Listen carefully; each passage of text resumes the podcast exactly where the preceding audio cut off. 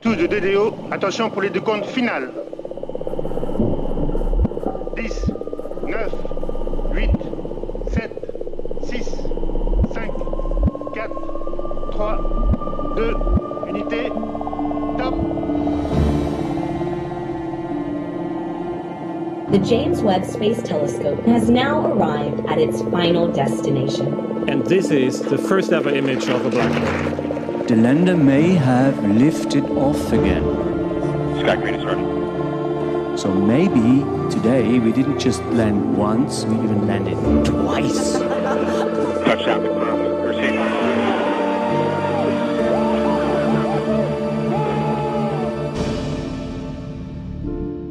Hallo bei AstroGeo, dem Podcast der Weltraumreporter. Ich bin Karl Urban. Und ich bin Franzi Konitzer.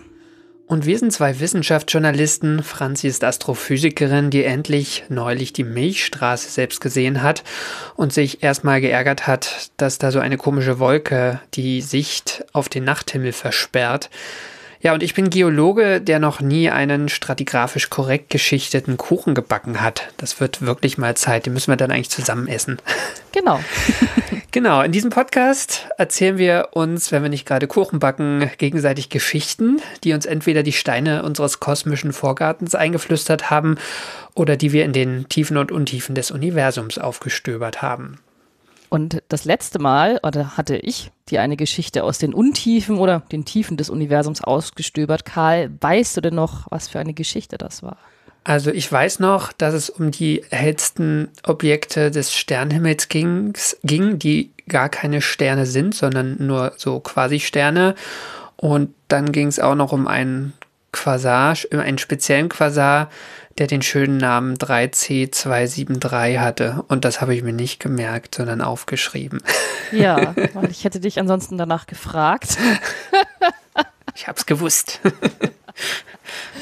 Tatsächlich habe ich mir das selber gestern nochmal äh, durchgelesen und ich so, ah, so hieß der Quasar eigentlich. Wahrscheinlich sollte ich wissen, äh, sollte ich es wissen. Ich tue es nicht. Aber das passt, genau. Ich habe dir eine Geschichte von den Quasaren und den Quasi-Sternen erzählt. Genau. Genau, wir, wir hatten nicht, also nicht wahnsinnig viel Feedback, also eher so ein bisschen Lobhudelei, müssen wir nicht vorlesen, aber ich hatte den Eindruck, es war eine ganz schöne Weihnachtsfolge. Es war auch irgendwie so ein stimmungshaftes Bild dazu. Genau, hat, hat schon sehr gut gepasst. Ja. Prima. Genau, dann können wir direkt weitergehen, würde ich sagen. Ihr könnt uns natürlich auch weiterhin Feedback noch schicken, auch zu äh, Folgen, die schon länger zurückliegen. Gehen wir gerne drauf ein. Aber für heute sind wir schon wieder weiter, nämlich bei Ausgabe 63 angelangt. Und das heißt, dass du mir eine Geschichte mitgebracht hast, Franzi. Ja, ich habe dir eine Geschichte mitgebracht und zwar geht es heute nicht um Quasi-Sterne, sondern um echte Sterne. Wow. Ähm, wir hatten uns ja auch mal überlegt, ob ich das Ganze in Haiku-Form anteasere, in Kurzgedichten, aber äh, darauf, äh, dafür warte ich lieber, bis mich dann mal die Muße küsst. Denn was ich dir heute erzähle, ist eher weniger poetisch, wobei vielleicht hm, doch, weil ich verrate dir heute, wie man einen Stern ausrechnet. Mm. So, also einen echten Stern. also irgendeinen Stern, wie, ähm, du kannst dir auch die Sonne vorstellen, wenn das die Vorstellung erleichtert. Und äh, ja, wie rechne ich einen Stern aus? Die gute Nachricht ist da erstmal, dass das total einfach ist. Mhm. so prinzipiell. Denn auf den ersten, den zweiten und den auch dritten Blick ist ein Stern gar nicht mal so komplex, möchte ich mal sagen. Also auf den vierten Blick ist er dann schon sehr komplex, aber letztendlich ist ja ein Stern ein, ein riesiger heißer Gasball, in dessen inneren Kernfusion stattfindet. Und wenn ich jetzt einen Stern berechnen will, dann will ich ja ungefähr wissen oder dann kann ich ja unterschiedliche Dinge über ihn rausfinden. Also ich kann dann prinzipiell ausrechnen, was zum Beispiel für uns recht relevant ist, wie hoch ist seine Temperatur an der Oberfläche, also wie hell leuchtet er, wie ist der Druck im Inneren des Sterns, wie schaut es im Inneren aus, wie groß ist seine Masse? Oder, ne, oder, oder wenn der Stern so und so schwer ist, wie hell ist er dann. Also das meine ich mit, wie rechne ich einen Stern aus oder dass ich einen Stern ausrechne. So. Und da, da das jetzt aber auf den ersten, zweiten und dritten Blick, auf den vierten dann schon nicht so komplex ist, braucht man für diese Berechnung des Sterns erstaunlich wenig Gleichungen, nämlich eigentlich nur vier. Und ich erinnere mich, dass du mal gesagt hast, du fandest Mathe jetzt nicht so.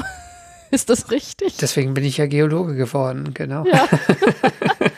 du, du, du, ich, sehe auch, du guckst ein bisschen skeptisch. Ich kann dir aber versprechen, ich werde dir diese Gleichungen nicht vorlesen. Das sind nämlich dann partielle Differentialgleichungen und ich werde uns jetzt nicht in große Erklärungen verstricken, was genau das ist. Aber ich erzähle dir trotzdem, was diese vier Gleichungen sind. Weil, wie gesagt, äh, die sind, die werden wichtig für die Folge. Also vier Gleichungen um den Stern ausrechnen. Gleichung Nummer eins ist letzten Endes eine Gleichung für die Massenerhaltung. Und die besagt letztendlich, dass, naja, wenn man sich die Masse des gesamten Sterns anschaut, entspricht die Gesamtmasse der Sternenmasse, was irgendwo auch logisch ist, ne? Also so. Ähm, anders ausgedrückt kann ich die Gleichung benutzen, um auszurechnen, wie groß die Masse vom Stern ist als Funktion von seinem Radius. Ne? Also bei Radius 1, ne, der ganze Stern, ist die Masse auch die Sternenmasse und bei Radius 1,5, wie groß ist die Masse dann, die von dieser imaginären Kugel eingeschlossen wird. Also eine Gleichung der Massenerhaltung. Das ist die Gleichung Nummer 1. Dann habe ich eine Gleichung für das hydrodynamische Gleichgewicht, Hydrostatic Equilibrium. Das bedeutet im Grunde genommen, dass der Stern ähm, stabil ist. das ist schön, weil das heißt, dass der, der zieht sich ja von außen zusammen aufgrund seiner eigenen Schwerkraft. Das ist die Kraft, die ihn quasi nach innen schiebt, presst, wie auch immer. Und dann gibt es aber, dass der, der, der Stern selber erzeugt ja Strahlungsdruck, weil er ja scheint, weil er selber Energie erzeugt und die äh, geht nach außen. Und dass diese beiden Kräfte, die eine nach innen, die andere nach außen, die balancieren sich aus und deshalb ist er im hydrodynamischen Gleichgewicht. Das beschreibt diese Gleichung Nummer zwei. Das ist schön. Danach wird es ein bisschen wild. Leider Gottes, die beiden Gleichungen sind super. Ähm, die schaut auch ganz einfach aus. Danach gibt es eine Gleichung für die Energiefreisetzung, weil der Stern, ein Stern, auch wie die Sonne, erzeugt ja in ihrem Inneren Energie oder wandelt Energie um, wenn man jetzt streng sein will. Wir nennen es jetzt mal trotzdem Energiefreisetzung und zwar aufgrund von Kernfusion. So, also in der Sonne verschmelzen Wasserstoffatome oder Wasserstoffkerne zu Heliumkernen über mehrere Zwischenschritte und dabei wird Energie freigesetzt. Also auch dafür brauche ich eine Gleichung und das ist dann schon unterschiedlich zwischen verschiedenen Sternen, weil zum Beispiel innerhalb der Sonne ist ein Mechanismus äh, für diese Kernfusion verantwortlich. Und das ist bei, der nennt sich PP-Kette, Proton-Proton-Kette. Und in zum Beispiel massereicheren Sternen ist es dann ein anderer Umwandlungszyklus, der dann wichtiger ist. Das ist der CNO-Zyklus. Das ist jetzt aber, ne, also wichtig ist sich zu merken, verschiedene Massen von Sternen sind verschiedene Mechanismen dieser Energiefreisetzung der Nummer drei äh, relevant. Aber alles ist irgendwie basierend auf Kernfusion letztlich. Alles ist basierend auf Kernfusion. Also es wird, es wird in allen Sternen, die sich quasi in der Mitte ihrer Entwicklung befinden, wird Wasserstoff zu Helium umgewandelt. Und die Sonne macht es eben mehr oder weniger direkt. Und was zum Beispiel massereiche Sterne machen, dieser CNO-Zyklus, das ist C ist Kohlenstoff, N ist Stickstoff, O ist Sauerstoff, die benutzen diese Elemente als Katalysatoren, also um diese Reaktion an, anders anzuschieben. Aber damit diese Reaktion eben gut funktioniert, brauchst du andere Bedingungen. Und deshalb ist es nur in massereicheren Sternen so richtig entscheidend. Die Sonne macht ihren PP-Zyklus, Wasserstoff zu Helium fertig. Genau, also das ist diese dritte Gleichung der Energiefreisetzung, was ich brauche, um einen Stern zu berechnen, weil ich will ja wissen, wie viel Energie wird überhaupt freigesetzt. Und dann wird es eigentlich noch gemeiner, weil die vierte Gleichung ist eine Gleichung für den Energietransport. Also wie wird diese Energie, die ja freigesetzt wird, innerhalb des Sterns transportiert? Auf Deutsch kann man auch Wärmetransport sagen. Und es gibt in Sternen prinzipiell drei Mechanismen, um die Energie nach außen zu bringen. Das eine ist Strahlung. Das ist tatsächlich, wenn die, wenn die, wenn die Photonen, wenn die Lichtteilchen erzeugt werden, dann haben, sind die ja energiereich und die nehmen die Energie mit raus auf ihrem Weg nach draußen, der, au- außerhalb des Sterns. Dann gibt es äh, Leitung, also, also Wärmeleitung im Grunde genommen, wo Elektronen aneinander äh, dotzen letztendlich und dadurch Energie übertragen. Das ist in den meisten Sternen jetzt nicht so wichtig. Ähm, was mehr wichtig ist, ist tatsächlich die Konvektion. Das ist das, äh, Konvektion ist der, ist der Transport, wenn man, wenn man liest oder hört, dass die Sonne so ein heißer, blubbernder Gasball ist, wo so Magma hoch, naja, nicht Magma, aber wo so heißes Gas hochsteigt und sowas. Das ist also so Zellen von heißem Gas, die sich nach oben bewegen oben ankommen, abkühlen, wieder nach unten sinken. Das ist Sternkonvektion. Ja, so, so, so ganz bisschen genauso wie äh, in den Stickstoffgletschern des Pluto. Ne? Da ist es auch Konvektion, was, was das Material Genau. bewegt, bloß auf einem anderen Temperatur- und Energieniveau. Ja, aber, ne, aber Konvektion heißt letztendlich, das, Genau. das kann ich auch auf andere Sachen. Materie selber, bewegt äh, sich. Sagst Materie, heiße Materie bewegt sich, steigt. Ist ja letztendlich auch in der, in der Erde nichts anderes. Ne? Da Genau. steigt ja letztendlich heißes Magma auch nach oben, kühlt ab, fällt das oder, oder steigt deswegen nach unten und dann so. Mhm. Aber das ist eben diese dritte Gleichung, die für den Energietransport diese verschiedenen Aspekte je nach Stern eben berücksichtigen muss. Und wenn das jetzt alles ein bisschen viel war, also und das ist auch dann, dann zum Beispiel sind also ähm, massearme Sterne, also kleine Sterne, da ist das, äh, das kommt nämlich dann darauf an. Also massearme Sterne haben dann eher Kerne, in denen ist zum Beispiel die Strahlung wichtig und außenrum ist die Konvektion wichtig. Und massereiche Sterne, da ist es genau umgedreht. Da ist im Inneren ist die Konvektion wichtig und außen dann eher die Strahlung. Also es kommt auch drauf an, je nach Stern, was der Modus des Energietransport ist. Wie ist das bei der Sonne? Das Verhältnis? Äh, da äh, ich, die, die Sonne ist ein massearmer Stern und deshalb ist im Inneren der Strahlungstransport wichtig und außen die Konvektion. Mhm. Okay. Sage ich jetzt mal einfach so, ohne dass es, dass ich es mir selber notiert hätte. Aber massearmer Stern heißt also, es gibt sehr viele deutlich massereichere Sterne letztlich da draußen.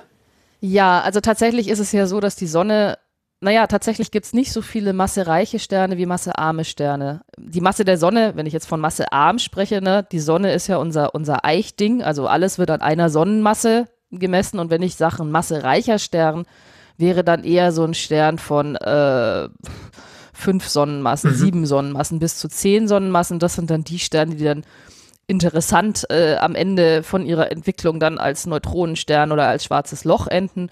Und die sind die, die eher blauer leuchten. Massearme Sterne, die Sonne ist eigentlich so ziemlich langweilig in der Mitte. Massearme Sterne sind dann auch das, was man rote Zwerge nennt. Die sind noch ein bisschen masseärmer als die Sonne, irgendwie so ja, 0,7, 0,8 Sonnenmassen. Und deshalb sind die, weil die auch kühler sind, deshalb sind die röter. Und das sind dann eher massearme Sterne. Aber wenn man sich so angeht, würde man eher sagen, dass die Sonne auch ein, ein massearmer Stern ist. Aber masseärmere Sterne sind im Uni also in unserer Galaxie und wahrscheinlich auch im ganzen Universum sind viel häufiger als massereiche Sterne. So rum, ja, okay. So. Und damit ich dich jetzt nicht endgültig verwirrt habe, Nee, noch nicht, noch geht's. Ich musste auch noch keine partielle äh, Differentialgleichung ableiten, ja. tatsächlich hat mir äh, Achim Weiß, den ich dir jetzt hiermit und gleich auch noch länger vorstellen werde, hat mir Achim Weiß erklärt, was eine partielle Differentialgleichung ist. Das lassen wir jetzt weg, aber er hat nochmal die Kurzfassung von diesen vier Gleichungen mir erzählt und deshalb äh, für uns alle nochmal. Also es reicht aus, um so ein eindimensionales Sternmodell im einfachsten Fall zu berechnen, dass man sich anschaut den Verlauf der Masse als Funktion des Ortes vom Zentrum des Sterns bis zur Oberfläche, wie also die, die, die Masse sozusagen geschichtet ist. Äh, Das zweite ist der Druck, wie der Druck geschichtet ist. Der, die, die dritte Größe ist dann die Temperatur und die vierte Größe wäre dann die Leuchtkraft, sozusagen die Energie, die, die durch den Stern durchfließt. Und das hat auch physikalische Gründe. Das eine ist die, erste Gleichung ist die Massenerhaltung, die zweite Gleichung ist die Krafterhaltung, sozusagen das Kraftgleichgewicht. Die vierte Gleichung ist die Energieerhaltung und die dritte, die ich besprochen habe, die Temperaturgleichung, die ist für die Temperaturschichtung, also eher für das, sage ich mal, für die Thermodynamik im Stern. Okay, soweit hatte ich es verstanden. Sehr schön. Okay, äh, und Achim Weiß hat ja auch erzählt, er hat eben äh, von einem eindimensionalen Sternmodell gesprochen. Tatsächlich wird äh, das Sternmodell, von dem ich dir eben dann noch heute erzähle, wird eindimensional gerechnet. Ne? Also du berechnest den Stern von, von äh, aber nur in einer Dimension. Das ist aber auch gar nicht schlimm, weil so ein Stern wird erstmal vereinfacht als kugelsymmetrisch angenommen. Ne? Es ist ein, ein, ein, ein großer heißer Ball, eine Kugel Und ja, da reicht halt eine Dimension, weil ob jetzt oben nach vorne oder wie auch immer, ist ja eigentlich Wumpe. Also eine Dimension ist, Prinzip ist prima und dafür muss ich eben diese vier Gleichungen lösen. Es ist schon verblüffend, ne? dass, dass man das dann auf eine Dimension vereinfachen kann, vier Gleichungen hat und zack, ähm, ist der Stern grob berechnet. Ja, tatsächlich. Also wie ja. deshalb, deshalb, das, das, das, das meinte ich vorhin auch mit einem Stern ist an sich auf dem ersten, zweiten und dritten Blick nicht so kompliziert, weil er ist eben zumindest erstmal eine Kugel. Mhm. Ähm, und das ist erstmal schön und das macht das ein bisschen einfacher. Aber, und jetzt kommt das Aber, wenn ich die ganze Zeit sage, oh, es ist einfach, einen Stern auszurechnen, diese vier Gleichungen sind so kompliziert dann wiederum, dass sie nicht analytisch gelöst werden können. Also unterm Strich hast du, um die Sternstruktur und dann vor allen Dingen später die Sternentwicklung zu berechnen, also wie sich der Stern im Lauf der Zeit verändert, wie seine Struktur sich im Lauf der Zeit verändert. Das ist das, was ich vorhin schon angedroht habe. Das sind diese partiellen Differentialgleichungen. Und deshalb ist es eigentlich nicht richtig, dass ich von Gleichung spreche, weil Gleichung wäre es ja erst, wenn ich diese partielle Differentialgleichung gelöst hätte. Im Grunde genommen stehen da lauter Ab Ableitungen, ne? Ähm, raten, wie sich das verändert. Ja, so. also mich gruselt immer mehr, je länger du darüber redest. Und, und damit bin ich jetzt aber auch fertig. dass das Too Long ah, Didn't gut. Read äh, von, dieser, von dieser Ausführung ist, dass diese Gleichungen nicht analytisch gelöst werden können. Was meine ich damit? Das meine ich, äh, dass du diese Gleichungen bekommst, du sagst, löse bitte nach x auf oder nach Radius oder nach Masse oder nach whatever und dann fängt man an zu rechnen und wird feststellen, das geht nicht. Du kannst es nicht analytisch lösen, dass du hinterher fein säuberlich aufstehst, die Masse ist die Masse vom Stern ist in Abhängigkeit seines Radius an jedem Punkt so und so. Mhm. Das ist wie in der Schule, wenn du eine Kurvendiskussion bekommst, da konnte man ja auch nach x auflösen. Mhm. Aber es geht nicht. Es ist tatsächlich unmöglich. Das meine ich mit, sie kann nicht analytisch mhm. gelöst werden, sondern du musst sie numerisch lösen. Und numerisch lösen heißt, im Grunde genommen, du steckst diese Gleichungen in einen Computercode und fütterst den Computercode mit Anfangsbedingungen, wie du denkst, dass es sein könnte, und dann rechnet dir der Computer das Ding aus. Auch der Computer kann das nicht analytisch lösen, aber der Computer kann dir dann für jeden Abschnitt seine numerisch berechneten Werte geben. Und damit sind wir bei dem Computercode, für den, äh, für dessen Erklärung ich einen Ausflug zu zwei Menschen unternommen habe, äh, von dem wir eben einen schon gehört hat. Und weil deren Code, der kann nämlich so einen Stern berechnen. Ich heiße Emmy, eigentlich Emmy Meyer aber hier im Institut, weil alles mit Fräulein Hofmeister anfing, habe ich auf meine Arbeiten Meier Hofmeister. Das ist Emmy Meier Hofmeister oder Emmy Meier, wie sie inzwischen heißt. Die hat diesen Sternencode mit angefangen. Und die zweite Person ist die, die wir eben schon kurz gehört haben.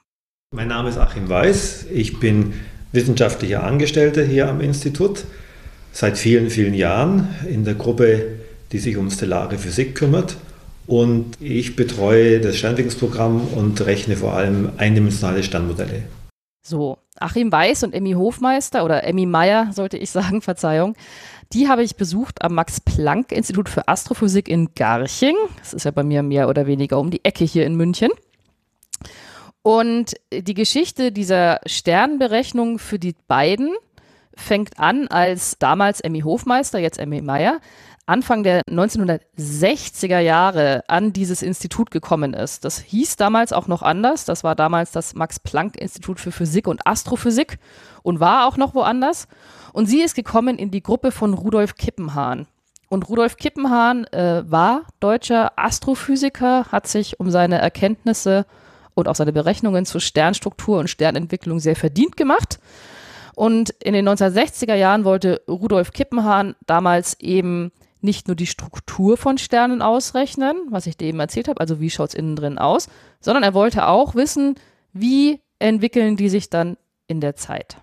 Es ist natürlich vorher auch schon, vor diesem Programm, in den Jahren vorher versucht worden, die Struktur von Sternen, mal noch nicht sagen Entwicklung, das ist ein Stück komplizierter, aber auch nur die Struktur von Sternen zu berechnen. Und dazu braucht man eben doch ganz schön viel Kapazität auf Rechenmaschinen und das gab es vorher nicht. Deshalb wurde auch mit anderer Art von Versuchen, mit anderen Programmen wo man zum Beispiel von der Oberfläche nach innen rechnet und gleichzeitig vom Zentrum nach oben und versucht es zu fitten. So wurden Sternstrukturen ermittelt. Und dann kam aber eben die Möglichkeit, mit mehr Computern mehr anzufangen. Und Herr Kippenhahn hatte dieses Programm genannt Henje-Methode, die wir hier verwendet haben, in Amerika kennengelernt. Da war Henje der Autor dieses Programms. Und er hatte die Idee, damit wirklich Sternentwicklung zu rechnen, nicht nur Sternstruktur. Das war sehr interessant. Dazu zur Entwicklung gab es praktisch noch.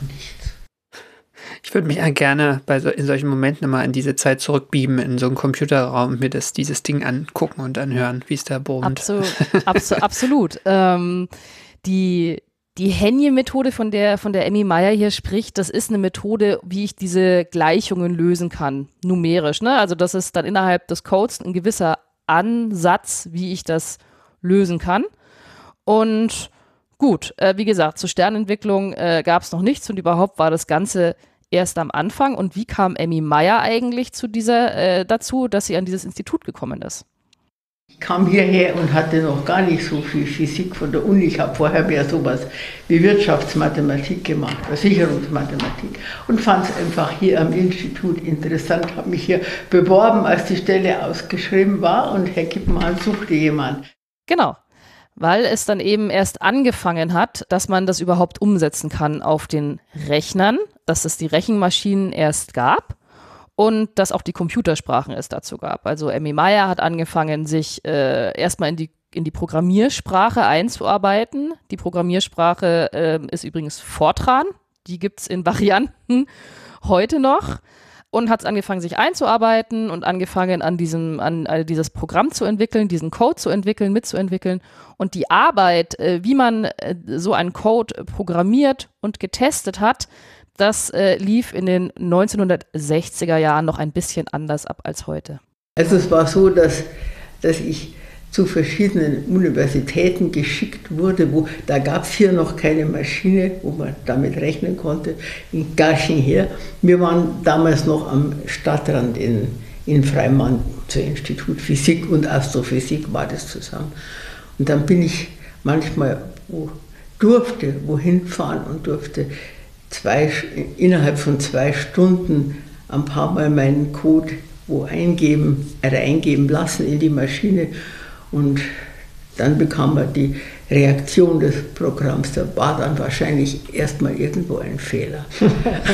ja, was, was man heute in weniger als einer Minute sieht am Bildschirm, das hat man damals, da gab es Lochkarten, worauf die einzelnen Befehle getippt waren. Und ja, da hat man dann seinen Stapel Lochkarten wiederbekommen. Das ist schon krass, ne? Dass die da mit, mit Lochkartenmaschinen irgendwie Sterne berechnet haben. Absolut. Also, also, ja, absolut. Und dieses, was sie damals äh, geschrieben haben in Fortran, war eben für den IBM-Computer 7090, 7090 entwickelt worden. Wenn man den googelt, dann kriegt man meistens einen ganzen Raum zu sehen. Mhm. Also in dem Raum mit irgendwelchen großen Magnetbändern und irgendwelchen Oschi-Konsolen, ja, hat alles ein bisschen länger gedauert. Aber die gute Nachricht ist, es hat überhaupt funktioniert. Emmy Meyer hatte mir auch die erste Publikation dazu mitgebracht, tatsächlich. Die ist dann 1964 erschienen in der Zeitschrift für Astrophysik und heißt Sternentwicklung 1, ein Programm zur Lösung der zeitabhängigen Aufbaugleichungen. Also genau ein Programm, um diese vier Grundgleichungen zu lösen und auch schon erstmals so die Sternentwicklung zu rechnen. Mhm. Und ähm, das kann ich dazu sagen, ich fand es wirklich, ich kann mich nicht daran erinnern, weil ich das letzte Mal eine Fachpublikation auf Deutsch gelesen habe. Das ist, ich fand das, ich fand das sehr interessant, weil du liest dieses ganze Ding durch und auch der deutsche Teil enthält keinerlei Anglizismen. also ne? Also, also äh, wir würden ja heute immer von Code sprechen. Das, ja. was Emmy, Emmy, Emmy Meyer und ihre Kolleginnen und Kollegen da entwickelt haben, war ja ein Code. Und hier steht aber halt Rechenmaschinenprogramm. Schön. Und ich finde es großartig. Ja.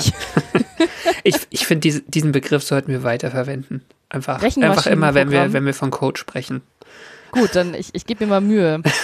Mal schauen, also, ob ich das schaffe, dieses äh, Rechenmaschinenprogramm genau so zu titulieren. Also, aber ich habe es ja schon gesagt, sie haben es geschafft. Sie haben äh, dann erstmals eben die Sternentwicklung berechnen können und ja. Man bekommt erste Ergebnisse, überlegt aus physikalischer Sicht, wie weit da alles jetzt in Ordnung ist in dieser Beschreibung, in diesem Sternmodell und versucht dann auch Entwicklung zu rechnen. Und das war, so erinnere ich mich gut, einfach sehr spannend zu sehen. Sie wissen vielleicht, was ein HR-Diagramm ist. In einem HR-Diagramm, wie da wirklich sich der Stern entwickelt, wie man das aufzeichnen kann. Weißt du denn, was ein HR-Diagramm ist? Karl? Nee, sagt mir nichts. Also ich kenne den hessischen Rundfunk, der hat damit, glaube ich, nichts zu tun. Das äh, meint nicht äh, das HR-Diagramm. Das HR-Diagramm ist in der Astronomie tatsächlich berühmt. Also es ist so der, der Grundplot, ich weiß nicht, ob es das bei euch Geologen auch so gibt, so das eine Diagramm oder der eine Plot oder das eine Ding, was jeder quasi im Schlaf wissen muss, was das ist und runterrezitieren muss. Ja, gibt es auch, aber das machen wir wann anders. Ja, genau, das erzählst du mir in der separaten Folge. Ich bitte darum, ja. weil davon habe ich dann keine Ahnung. Das HR-Diagramm ist kurz für Herz, Herz, Herz-Sprung-Russell. Diagramm. Ach so, das sagt mir was, doch, aber ja. ich kannte die Abkürzung nicht. Ja, okay. Das, mhm. Na dann, Karl, was, was, was ist das Herzsprung-Russell-Diagramm? Aha. also, äh, was ist denn da auf den Achsen drauf? Ich glaube, die spektrale Temperatur, also letztlich die, die Farbe über mhm. die Leuchtkraft der Sterne? Ja, genau. Ah, ich bin gar nicht so schlecht. Gut. Du kommst, du kommst, du kommst, meine, meine, meine Familie hätte gesagt, kommst in die Suppe, bist gut. ähm, ich komme in die Suppe, super. also, genau. Das Herzsprung-Russell-Diagramm äh, Diagramm dieses HR-Diagramm zeigt nämlich genau das. Es zeigt auf der X-Achse, zeigt es die Oberflächentemperatur eines Sterns und damit letztendlich auch die Farbe gegen seine Helligkeit. Also wie hell ist dieser Stern? Und äh, das klingt erstmal furchtbar langweilig. Äh, Astronominnen und Astronomen äh, freuen sich aber darüber quasi ein Loch in den Bauch, weil das dir die Entwicklung von einem Stern aufzeigen kann. Weil ähm, ein Stern wie die Sonne ist zum Beispiel halt bei diesen ungefähr 6000 Grad Celsius und dann bei der Leuchtkraft von 1 weil das haben wir an der Sonne halt auch so festgelegt, ne? Und dann ist, damit ist sie ein gelber Stern. Und dann ist aber ein sehr viel massereicherer Stern, wie zum Beispiel ähm, Bellatrix. Bellatrix ist auch ein Stern. Bellatrix ist sehr viel heißer und damit auch sehr viel heller. Und deshalb ist die auf diesem Diagramm im Grunde genommen weiter, weiter oben auf der sogenannten Hauptreihe. Und auf mhm. diesem Herzsprung-Russell-Diagramm, äh, oder ich sage ich sag es einfach HR-Diagramm dann, auf diesem HR-Diagramm gibt es eben was, das nennt sich eine Hauptreihe. Alle Sterne, die gerade Wasserstoff verbrennen, die befinden sich auf dieser Hauptreihe. Also auch die Sonne, auch Bellatrix, auch äh, Spica und so weiter und so fort. Also alle Sterne, die gerade Wasserstoff in ihrem Inneren verbrennen, die sind da. Interessant wird es dann, und deshalb hat sich Amy Meyer auch gefreut, das auf dem HR-Diagramm zu sehen. Interessant ist es dann eben, wenn die Sterne nicht mehr Wasserstoff verbrennen, sondern wenn sie den schon verbrannt haben und dann angefangen, andere Elemente zu fusionieren. Also wenn sie sich weiterentwickeln, wenn sie altern, wenn du das so anthropomorphisieren möchtest, dann, dann fangen die an, sich auf diesem Herzsprung, auf diesem HR-Diagramm zu bewegen. Und zwar nicht entlang der Hauptreihe, weil die verlassen sie nämlich dann, sondern die wandern dann mehr oder weniger nach rechts. Also sie wandern nach rechts, weil sie werden eigentlich in dem Sinne kühler, aber heller. Mhm. Weil sie, sie, sie, sie blähen sich auf mhm. ähm, und damit werden sie kühler, aber heller und damit wandern sie nach rechts. Und das kannst du eben, und wenn sie dann weiße Zwerge sind, dann wandern sie woanders hin. Aber der Punkt ist der, du kannst Sterne auf diesem HR-Diagramm so einsortieren. Also sind sie gerade auf der Hauptreihe und verbrennen sie ihren Wasserstoff oder sind sie schon weiße Zwerge oder sind sie schon rote Riesen, wie zum Beispiel Betelgeuse, Betelgeuse im Sternbild Orion. Der ist ja inzwischen äh, schon ein Stern, der in den nächsten Millionen Jahren als Supernova explodieren wird der ist nicht mehr auf dieser Hauptreihe, schon lange nicht mehr, der ist ganz rechts weit äh, drüben, wenn mhm. du auf dem HR-Diagramm guckst. Und das ist natürlich äh, der Witz, wenn du, wenn du ein Programm hast, was nicht nur die Sternstruktur berechnet, sondern auch die Sternentwicklung. dann möchtest du im Grunde genommen, dass wenn du eingibst, hier, ich habe meinen Stern mit äh, ja, sieben Sonnenmassen, hatten sie damals, dann möchtest du, dass der sich auf diesem HR-Diagramm so bewegt, wie man das auch äh, in echt anhand von vielen Sternen beobachtet. Daran eichst du ja letztendlich den Erfolg von deinem Programm, kannst es einschätzen. Also kriegt es das hin, dieses HR-Diagramm dir richtig zu bespaßen. Was, was heißt genau, dass der Stern sich darauf bewegt? also der Stern selber bewegt sich gar nicht, ne? weil der Stern, wenn wir ihn beobachten, wir beobachten ihn Genau. ja vielleicht ein paar Jahrzehnte lang und da bewegt sich gar nichts. Aber du weißt, äh, du, also du, du weißt auch aufgrund von einfacheren physikalischen Überlegungen, dass Beta Geuze jetzt, nehmen wir einfach mal Mhm. Beta Geuze, der war früher mal auf der Hauptreihe, Mhm. muss er gewesen sein, weil du alle Sterne waren mal auf der Hauptreihe, weil er Wasserstoff gebrannt hat und Genau. da muss es ein massereicher Stern gewesen sein. Und dann weißt du aber auch zum Beispiel von der Beobachtung von Beta Geuze, der auf dem HR-Diagramm viel mehr weiter rechts ist, dann weißt du, er muss irgendwann nach rechts gewandert sein. Mhm. Und wenn du jetzt halt aber, und das weißt du in, in, in, in echt, also Astronomen und Astronomen wissen das in echt, indem sie viele einzelne Sterne beobachten, die Mhm. sich alle in unterschiedlichen Entwicklungsstadien befinden. Aber letztlich kann man sozusagen da auch mm, sozusagen in die, in die, in die Vergangenheit oder auch in die Zukunft extrapolieren, sagen, da, da kommt er her, da geht er hin. Genau, und das ist nämlich der Witz von so einem Sternprogramm, weil wenn ich in diesen, diesen, diesen Stern, im Moment dieses Rechenmaschinenprogramm rechne, Mhm. dann fange ich mit einem Stern an, der gerade damit begonnen hat, Wasserstoff zu verbrennen und dann die Sternentwicklung von diesem einzelnen Stern nachzuvollziehen. Also dann in Zeitschritten von, weiß ich nicht, eine Million Jahre ist eigentlich schon ein bisschen zu wenig, aber ähm, ne, dann in Zeitschritten die Entwicklung dieses einzelnen Sterns zu berechnen. Also wenn ich den dann hätte, auf meiner imaginären HR-Diagramm, auf meinem simulierten, dann fängt er quasi auf der Hauptreihe an, macht dann sehr viele, äh, ein paar Milliarden Jahre im Fall von der Sonne oder von der simulierten Sonne nichts anderes als auf dieser Hauptreihe zu sein, weil da tut sich ja recht wenig. Und dann fängt er an, simuliert sich auf diesem ebenfalls simulierten HR-Diagramm zu bewegen, weil ich Mhm. die Entwicklung des einzelnen Sterns nachvollziehen kann und berechnen kann, was natürlich in echt nicht geht, weil ich kann in echten Sternen nicht eine, nicht eine Milliarde Jahre lang beobachten, tragischerweise. Genau. Und aber, aber diese, diese ganze Berechnung basiert letztlich auf diesen vier Differentialgleichungen. Ne? Das, das ist Diese- das ja. Coole. Ja, Genau. genau. das ist das Coole. Also diese ganze Rechnung basiert auf diesen vier Differentialgleichungen und dann werden die eben noch ein bisschen fieser, weil für die Struktur brauchst du die Gleichungen nur einmal zu lösen. Äh, ne? Struktur zu einem gewissen Zeitpunkt, du löst diese Gleichungen einmal, aber wenn du dann in der Zeit die Entwicklung hast, dann musst du eben die Zeit als weiteren Faktor reinbringen. Und damit wird es so kompliziert, weil die hängen ja auch alle voneinander ab Ja. und dann noch die Zeit, dann musst du sie für den Zeitpunkt lösen und für den und für den und für den und für den. Du musst immer, immer, immer, immer wieder lösen. So, Das klingt so, als bräuchte man eine lochkartengetriebene Rechenmaschine, definitiv. Ja. absolut, mindestens, mindestens. Äh, Aber ich habe mich ja nicht nur mit Emmy Meyer äh, unterhalten, sondern Achim Weiß saß ja auch dabei.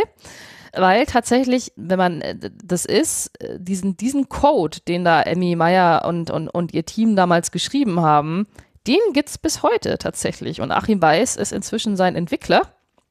Also der Code, der in den 1960er Jahren angefangen wurde, jetzt habe ich schon wieder Code gesagt und nicht Rechenmaschinenprogramm.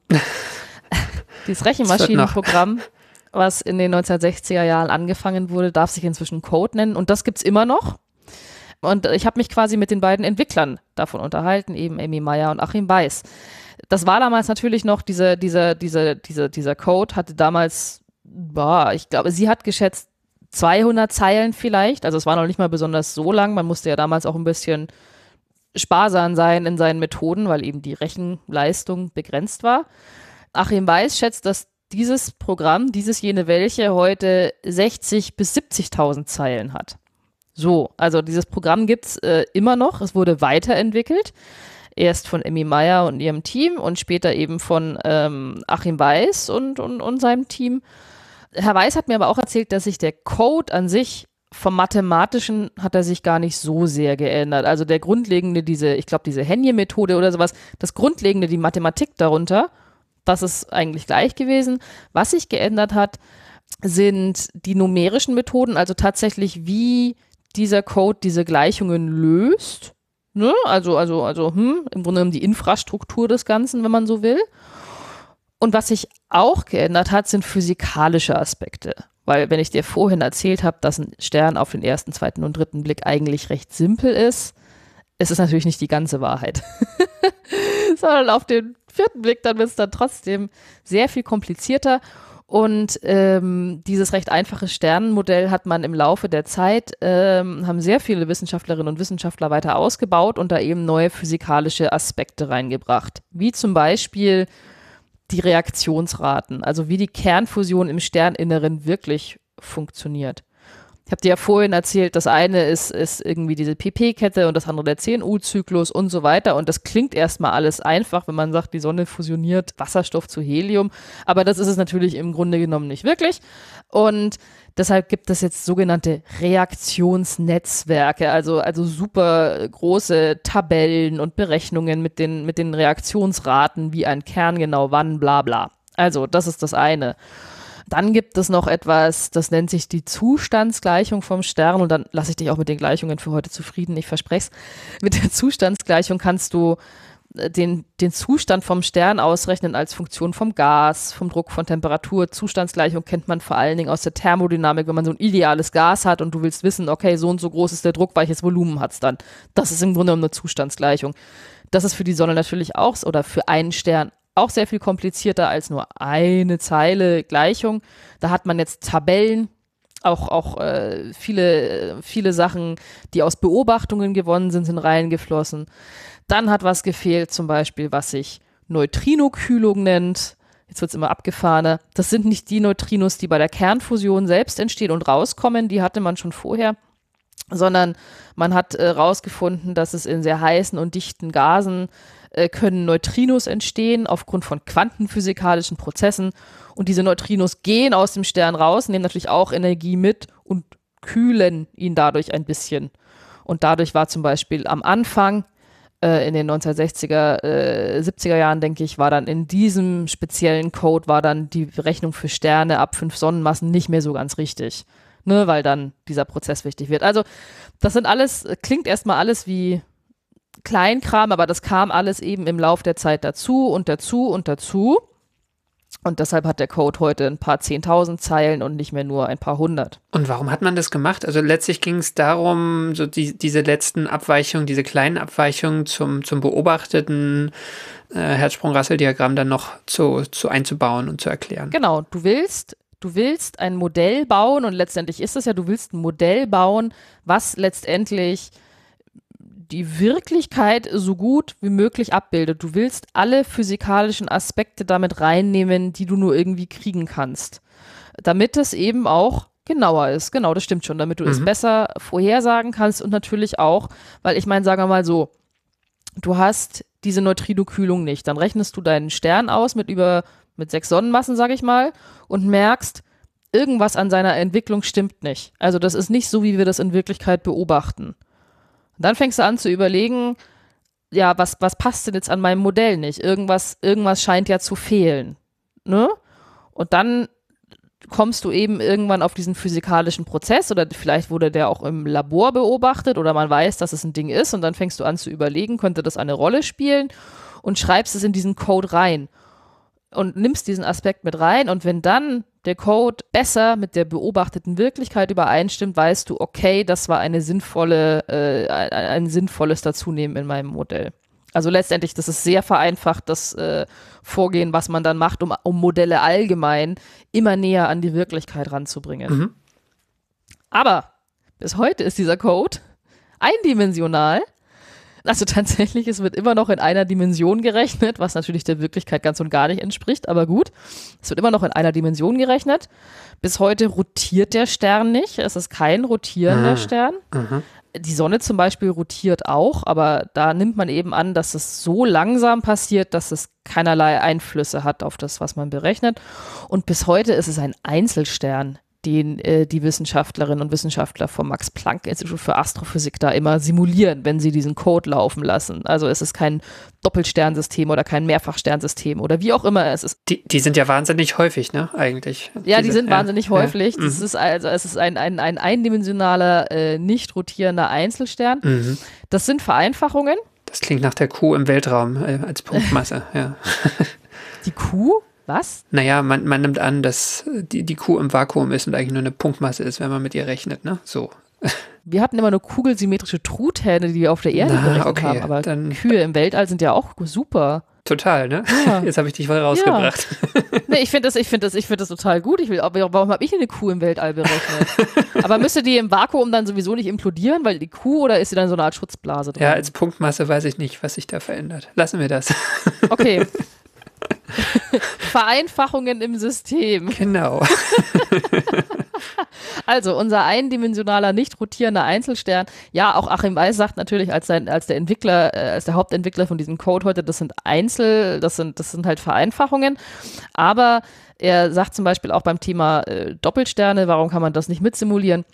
Achim Weiß verfolgt da eher einen perfektionistischen Ansatz oder einen sehr gründlichen. Er sagt, dass äh, wir haben genau solche Einzelsterne auch noch immer nicht genau verstanden. Und deshalb, Mhm. ja, Deswegen erstmal beim Einzelstern anfangen, bevor man es äh, vielfach komplexer macht. Ja. Eben, er hat mir nämlich auch erzählt, was wir da noch nicht genau verstanden haben. Also, ich meine, es geht schon los bei der, bei der Sonne. Ja, bei der Sonne, ähm, wir haben ja mittlerweile durch die Seismologie einen extrem genauen Blick in die Sonne. Wir wissen also, wie die Sonne im Inneren strukturiert ist. Und ähm, da gibt es Diskrepanzen, wo also die, also ein Maß ist immer die Schallgeschwindigkeit, die kann man aus der Seismologie gut messen oder bestimmen und äh, aus dem Sternmodell sowieso. Und da gibt es Diskrepanzen, wo das die Modelle abweichen von der, von der Messung. Und ähm, das ist vor allem als am unteren Rand dieser konvektiven Außenschicht. Ja, da ist es. Also irgendwas in, dieser, in, in, der, in, der, in der Behandlung der Konvektion, die wir da haben, wir wissen auch, welche Aspekte das sind, ist also nicht richtig. Und das liegt einfach daran, dass wir, dass Konvektion ein dreidimensionaler Effekt ist, ein dynamischer Effekt ist und wir können das halt nur eindimensional rechnen. Es gibt dreidimensionale Modelle für die Sonnenhülle, aber die gehen nicht so tief, dass wir die komplette Konvektionsschicht da haben. Also das ist ein, ein typisches Beispiel. Ja. Ähm, dann gibt es zum Beispiel auf den, es gibt noch masseärmere Sterne, so unterhalb von einer halben Sonnenmasse, äh, wo man einfach aus, aus Beobachtungen weiß, dass deren Radien größer sind als die Radien, die unsere Modelle vorhersagen. Ja. Da nimmt man an, das sind Effekte von Magnetfeldern, die haben wir auch nicht in den Modellen drinnen. Wenn jemand das macht, macht das auch näherungsweise mit irgendwelchen Küchenrezepten sozusagen. Äh, Aber die wahre Physik der Magnetfelder steckt nicht in den Modellen drin. Also das sind schon, schon zwei Beispiele. Also das sind so Vereinfachungen in diesem Modell, wo eben durchaus noch Handlungsbedarf da wäre, wenn man wollen würde, was halt aber auch nur teilweise geht, äh, weil, weil dieses, dieser Code, dieses Modell ist eben eindimensional. Mhm. Wenn man sich jetzt fragt, gibt es auch zweidimensionale oder gar dreidimensionale Sonnenmodelle? Ja, jein, die gibt's, aber die rechnen dann nicht den ganzen Stern. Also ich denke auch bis zum heutigen Tag hat sich noch nie jemand den Spaß gemacht, um einen ganzen Stern 3D durchzurechnen. Ich weiß, für Supernova-Explosionen wird das gemacht, aber das ist halt auch ein sehr kurzer Zeitraum, ne? Aber wenn du dann über Milliarden Jahre einen ganzen Stern in 3D rechnest, das lohnt sich im Grunde genommen, glaube ich, auch nicht, weil da passiert halt nicht genug. Aber ich habe es ja auch schon gesagt, es erscheint jetzt so, dass, dieser, dass, dieser, dass dieses Rechenmaschinenprogramm, das übrigens GARSTEC heißt, für Garching äh, Stellar Evolution Code, das ist nicht das einzige auf der Welt. Also es gibt an vielen Forschungsinstituten und, und Unis und so weiter, pipapo, gibt es auch noch andere Stern, Sternstruktur- und Sternentwicklungscodes. Das ist nur ein Beispiel dafür, dieser spezifische Code. Und vielleicht fragst du dich jetzt, äh, wo ich äh, gegen Ende äh, meiner Geschichte, zu Ende meiner Geschichte komme, wofür man überhaupt solche Sternentwicklungscodes braucht. Wofür braucht man die eigentlich, Franzi? Außer das schöne Gefühl, um Recht zu haben. Ja, und das, das schöne Hedgesprung-Russell-Diagramm nachzubauen. Genau. Ja. Nee, also das ist, das, das, das ist natürlich an sich äh, ein Faktor, dass man die Sternentwicklung an sich theoretisch modelliert eben gut versteht.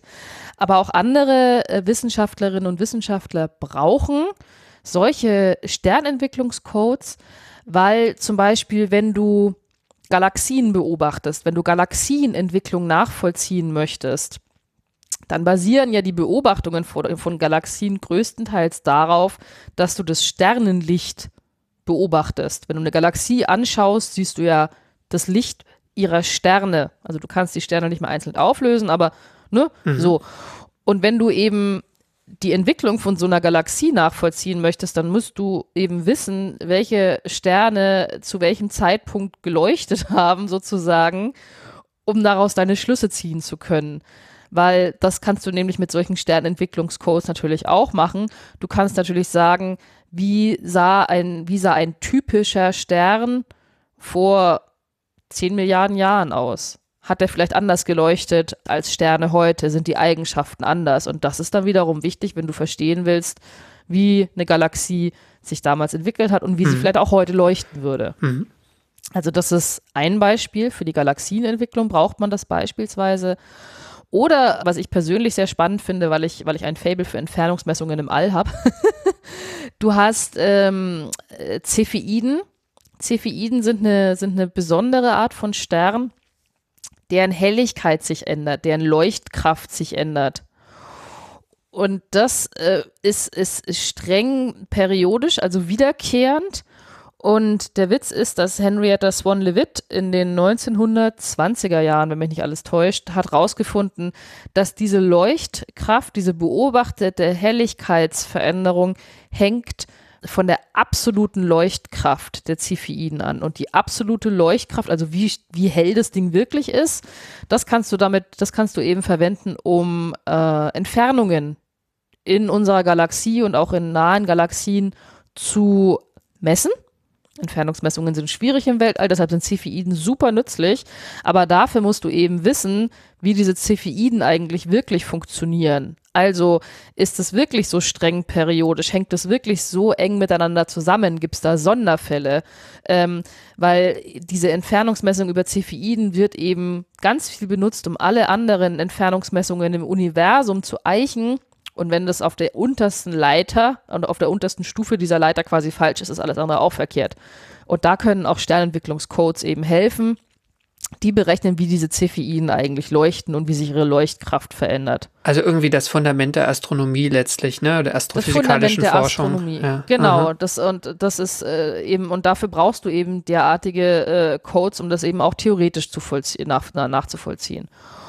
Und ein weiteres Beispiel ist auch zum Beispiel unsere eigene Milchstraße und galaktische Archäologie heißt das, wenn du, wenn du wissen willst, wie sich unsere Milchstraße entwickelt hat, kannst du zum Beispiel anhand von Sternentwicklungscodes nachvollziehen, okay, dieser Stern, den ich beobachte, passt der in seinen Sternstrom rein, passt der in seine Region rein, vom Alter her oder von der, ne, von der Leuchtkraft her, oder kam der vielleicht woanders her? Ist der vielleicht von einer anderen Galaxie reingewandert oder, oder, oder einfach nur so. Und dafür musst du halt auch äh, wissen, wie hell sollte dieser Stern leuchten, wenn er so und so alt ist, zum Beispiel. Ne? Und, und also dafür sind eben diese Sternentwicklungscodes auch sehr nützlich. Also das sind jetzt drei Beispiele, wofür man diese Sternentwicklungscodes heute braucht und auch heute benutzt, aktiv in der Forschung einsetzt. Und deshalb äh, wird es dich auch nicht wundern, dass es eben diesen Stern Code, äh, zumindest am Max-Planck-Institut für Astrophysik, den gibt es auch heute noch, wie gesagt, sehr weiterentwickelt. Und die gute Nachricht ist zum Schluss, du könntest ihn auf deinem Handy rechnen. Mhm. Weil, und damit komme ich wieder zurück mit Sterne sind eigentlich nicht so kompliziert. Während Emmy Meyer damals noch mit ihren Lochkarten durch die Gegend fahren musste, dauert es heutzutage noch nicht mal eine Sekunde, um diesen Code zu rechnen. Also wenn du willst, kannst du es auch auf deinem Handy machen. Ja, und das ist dann eigentlich meine Geschichte. Ich habe auch noch gefragt am, am Ende vom Interview, ob noch Teile vom Code von Emmy Meyer in diesem jetzigen, in der jetzigen Variante noch enthalten sind. Das konnte mir Achim Weiß nicht sagen, aber ausschließen tut er es auch nicht. Und das, lieber Karl, war meine Geschichte für dich heute von einem Rechenmaschinenprogramm, mit dem man einen Stern und seine Entwicklung ausrechnen kann. Ja, danke schön. Das war, Bitteschön. das waren mal wieder so ein paar ähm, Punkte, die so lose in meinem Hirn herumlagen, verbunden. Sehr gut. Aber ich habe wieder, es war, es war garantiert das, äh, die, die nerdigste äh, Geschichte, die ich, äh, je irgendjemanden in einem äh, Hörfunkmedium angetan habe. Ja, das ist aber gut. Also ich finde, das ist ja, das ist ja so das Fundament, ne? Also auch das mit diesen Cepheiden hat man irgendwie auch schon Ja. mal gehört, aber warum man das glaubt, äh, machen zu können mit diesen Entfernungsbestimmungen und was da alles so da- darunter noch liegt, das, ja, das, das scheint mir sehr wichtig zu sein, ja. Ja, es ist halt, es ist ja eben, es ist halt auch das Fundament, diese ganzen Modelle und diese ganzen Codes. Ich meine, es gibt ja auch diese, diese äh, kosmologischen Simulationen und so weiter, pipapo. Das wird dann alles immer eigentlich nur einen Moment lang bekannt, wenn jemand eine sexy Visualisierung dazu gemacht Ja. hat. Ähm, aber das ist halt eigentlich echt, äh, dass, dass all diese äh, Modelle und, und, und, und, und Simulationen halt echt die, die großer Teil der Infrastruktur inzwischen da sind und nötig sind, das äh, wird dabei ganz oft gerne vergessen. Weil Mhm. das ist halt, ja, es ist halt, es ist ja kein sexy Forschungsergebnis, wenn, wenn jetzt Achim Weiß sagt, oh, übrigens, ich habe eine neue Subroutine für diesen Ja. Code geschrieben. Ne? Das ist so, das macht jetzt nicht gerade Schlagzeilen, aber es ist eben super wichtig. Ähm, Ja, mir kommt gerade so eine andere Analogie, nämlich die, die Softwarearchitektur der Welt, Genau. die wir heute haben. Ne? Du hast da irgend, irgend so einen Programmierer, der irgend so ein Tool macht seit, seit 40 Jahren, das als Open Source ins Internet stellt und das interessiert keinen.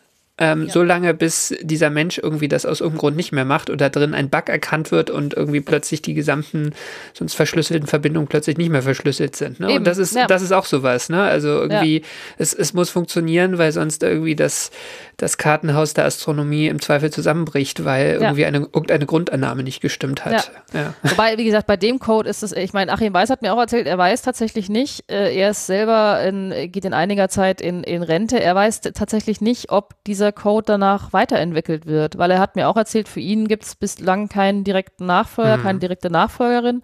Und er hat halt aber auch gemeint, genau wie du, ein Code braucht einen aktiven Entwickler, Mhm. der das Ding halt auch äh, im Grunde genommen von innen auswendig kennt und sich aktiv drum kümmert und ansonsten, ansonsten schläft die Sache einfach irgendwann ein. Aber es ist nicht der einzige Sternentwicklungscode. Es gibt noch Immerhin, äh, viele ja. andere aus der, auf der Welt. Das ist jetzt nicht der einzige, aber ich fand es halt auch trotzdem krass, dass dieses, ja, dieses Rechenmaschinenprogramm gibt es halt seit 60 Jahren. Das ist lange. Ja, genau. Kann man an den Rechnergenerationen ablesen, ja, die Ja, seitdem passiert tatsächlich. sind. Am Ja. Anfang, am Anfang irgendwie auf diesen, auf diesen ganzen IBM-Rechnern, die den ganzen Raum ausfüllen und inzwischen hat dein Föhn mehr Rechenleistung, äh, wie Achim Weiß gesagt hat. Also es ist schon, doch, ja. Super, dann ähm, hast du sicher ein Quiz für mich, oder? Ja, ich habe noch ein paar Fragen für ja, dich ich freue vorbereitet. mich schon. Ich freue mich schon. Warte, dann. Ist es, ist es reine Freude oder auch ein bisschen? Äh, ja, doch, reine, reine Freude. Ähm, genau, mal, mal schauen. Aber also ich lasse mich überraschen. Ich ziehe hier mal den Wecker auf. Für dich, damit du mir Fragen stellen kannst. Super. Und meine Frage Nummer eins lautet: Mit wie vielen Gleichungen lässt sich prinzipiell ein Stern beschreiben? Mit vier. Ja. Also, äh, Frage Nummer zwei, kannst du dir eine von den vieren raussuchen? Was beschreibt eine dieser vier Gleichungen? Ich brauche nur ein Beispiel. Nur eine. Um, Ja. Das hydrostatische Gleichgewicht. Ja, genau. Warum braucht man ein Rechenmaschinenprogramm, um die Entwicklung eines Sterns berechnen zu können? Weil das alle vier, ähm, ähm, ähm, wie, was hast du gesagt, äh, ähm, partielle Differentialgleichungen sind, die sich analytisch nicht lösen lassen, sondern, sondern nur numerisch. Ja! Ja. Yay! ähm, eher was, äh, Frage Nummer vier ist eher was Spezielles. In welcher Programmiersprache ist der Code geschrieben, von dem ich dir heute erzählt habe? Fortran. Ja! Oh, ich bin so gut. Du bist ausgezeichnet. Und die letzte Frage ist, ich habe dir drei Beispiele erzählt. Braucht man denn heute in der Forschung derartige Sternentwicklungscodes? Ich brauche auch nur ein Beispiel. ähm, ein Beispiel dafür, wo, wo man sie heute braucht. Zum Beispiel, ähm, um sicherzustellen, dass die Entfernungsbestimmung über Cepheiden äh, wirklich stimmt. Genau. Perfekt. Jawohl.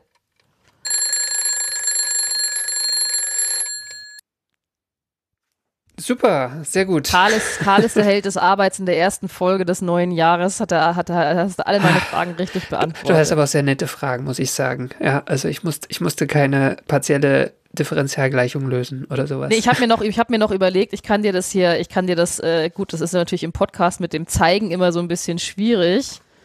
Aber hier, ihr, Mach ihr, mal dein Fenster groß, warte mal. Äh, Ja, also- ja, ich sehe viele, viele, so. viele Formeln, ja. Ja, genau, das sind die vier Grundgleichungen. Mhm. Ich habe mir gedacht, ich, äh, ich lese das jetzt nicht vor.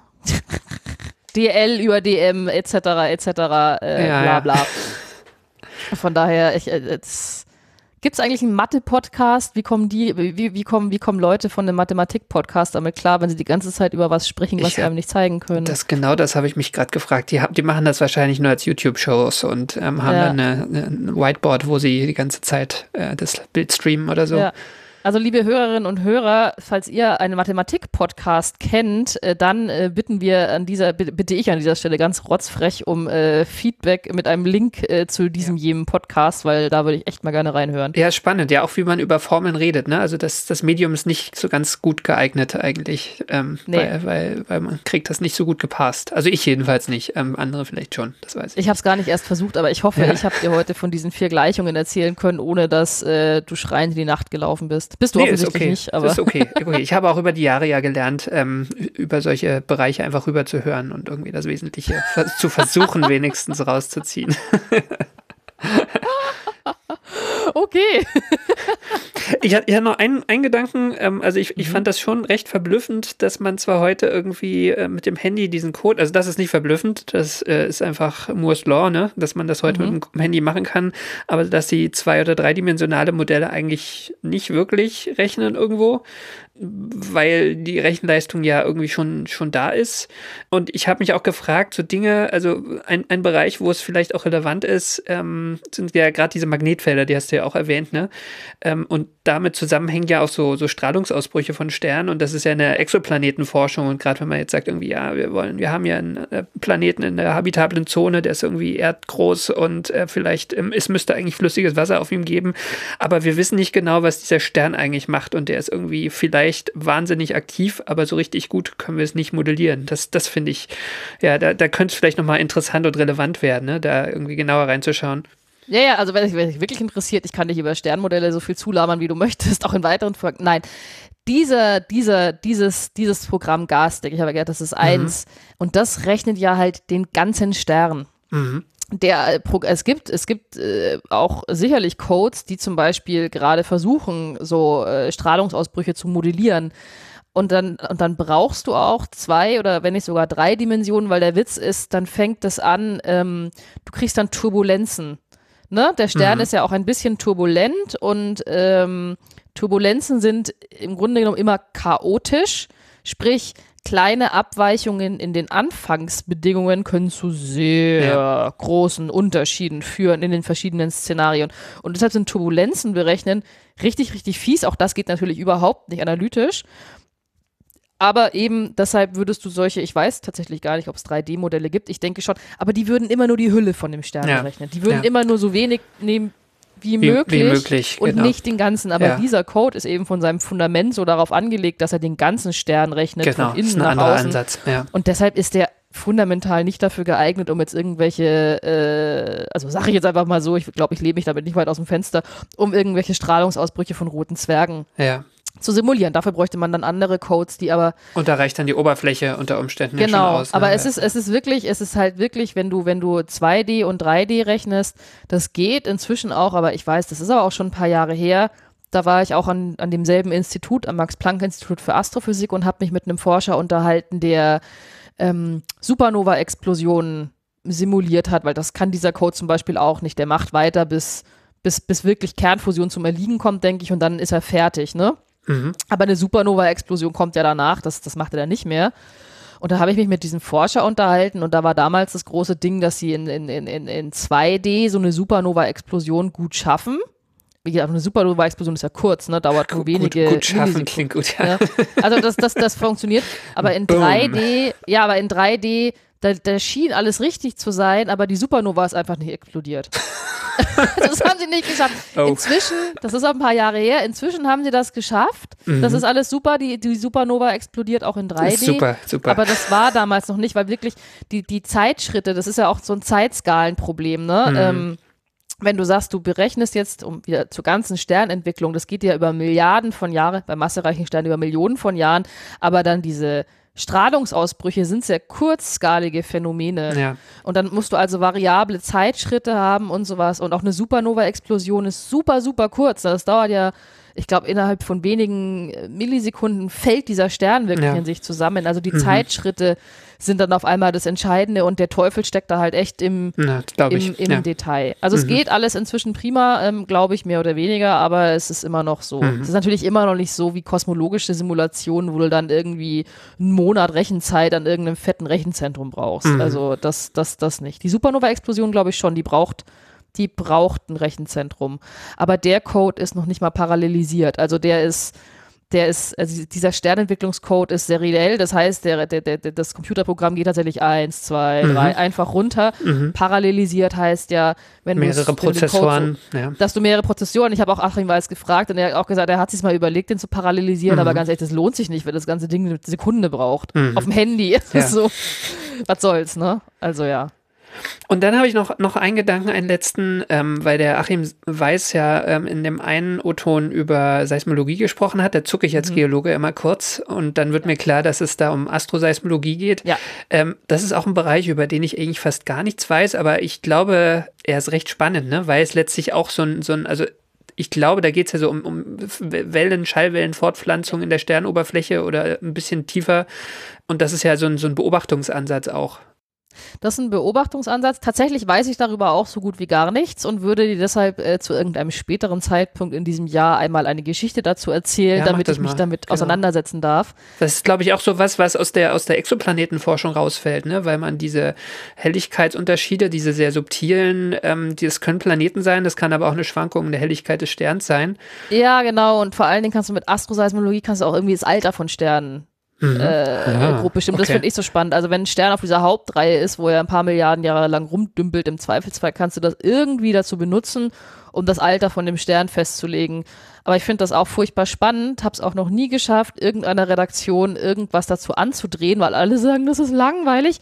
Ich finde das super spannend und deshalb kann ich an der Stelle schon, äh, schon versprechen, gibt es dazu noch in diesem Jahr eine Folge, weil Ja, ich es auch super interessant finde Das klingt nach einem Nerd-Level für Astrogeo, definitiv. Ja. Ja. Und äh, vielleicht machen wir dann einfach ein Doppel und ich mache was zur, zur geologischen Seismologie. Dann, äh, ja, ich bitte darum. Schön, dann So. haben, wir, haben wir das Thema eingefangen. Ähm, Haben wir es für heute. Genau. Das war sie jetzt nämlich, die 63. Ausgabe von Astrogeo. Wir danken allen, die unsere Arbeit unterstützen. Das sind die regelmäßigen AbonnentInnen der Weltraumreporter, dem Online-Magazin. Das Abonnement kostet 3,49 Euro pro Monat. Und genauso danken wir den Flatrate-Abonnentinnen der Riff Reporter. Die Riff Reporter sind eine Genossenschaft von über 100 freien und unabhängigen Journalistinnen und Journalisten, die zu vielen relevanten Themen arbeiten. Alles frei von Werbung und Trackern und recherchiert unter strengen journalistischen Standards. Jedes Abo bei den Riff Reportern hilft uns, aber auch euch, denn ihr erhaltet Zugang zu allen vielfältigen und tiefgründigen Recherchen. Und wir danken allen, die diesen Podcast direkt unterstützen. Das hilft uns schon, die Fixkosten des Podcasts zu decken. Leider noch nicht viel mehr. Da freuen wir uns deshalb über eure weitere Unterstützung auf Steady oder über direkte Überweisungen. Alle Möglichkeiten, uns finanziell zu unterstützen, findet ihr auf unserer Webseite astrogeo.de. Und wenn euch die Folge gefallen hat, hinterlasst uns einen freundlichen Kommentar bitte oder eine Bewertung bei iTunes, Spotify, direkt auf unserer Webseite oder wo immer ihr diesen Podcast hört. Feedback oder Ideen für neue Themen könnt ihr uns auch auf Mastodon zukommen lassen unter astro-geo.chaos.social. Und auf Twitter findet ihr uns als astro-geo oder ihr könnt uns eine E-Mail schreiben an redaktion.astrogeo.de. Und zuletzt danken wir euch fürs Zuhören. Wir sagen Tschüss Ad Astra. und Glück auf. Bis zum nächsten Mal.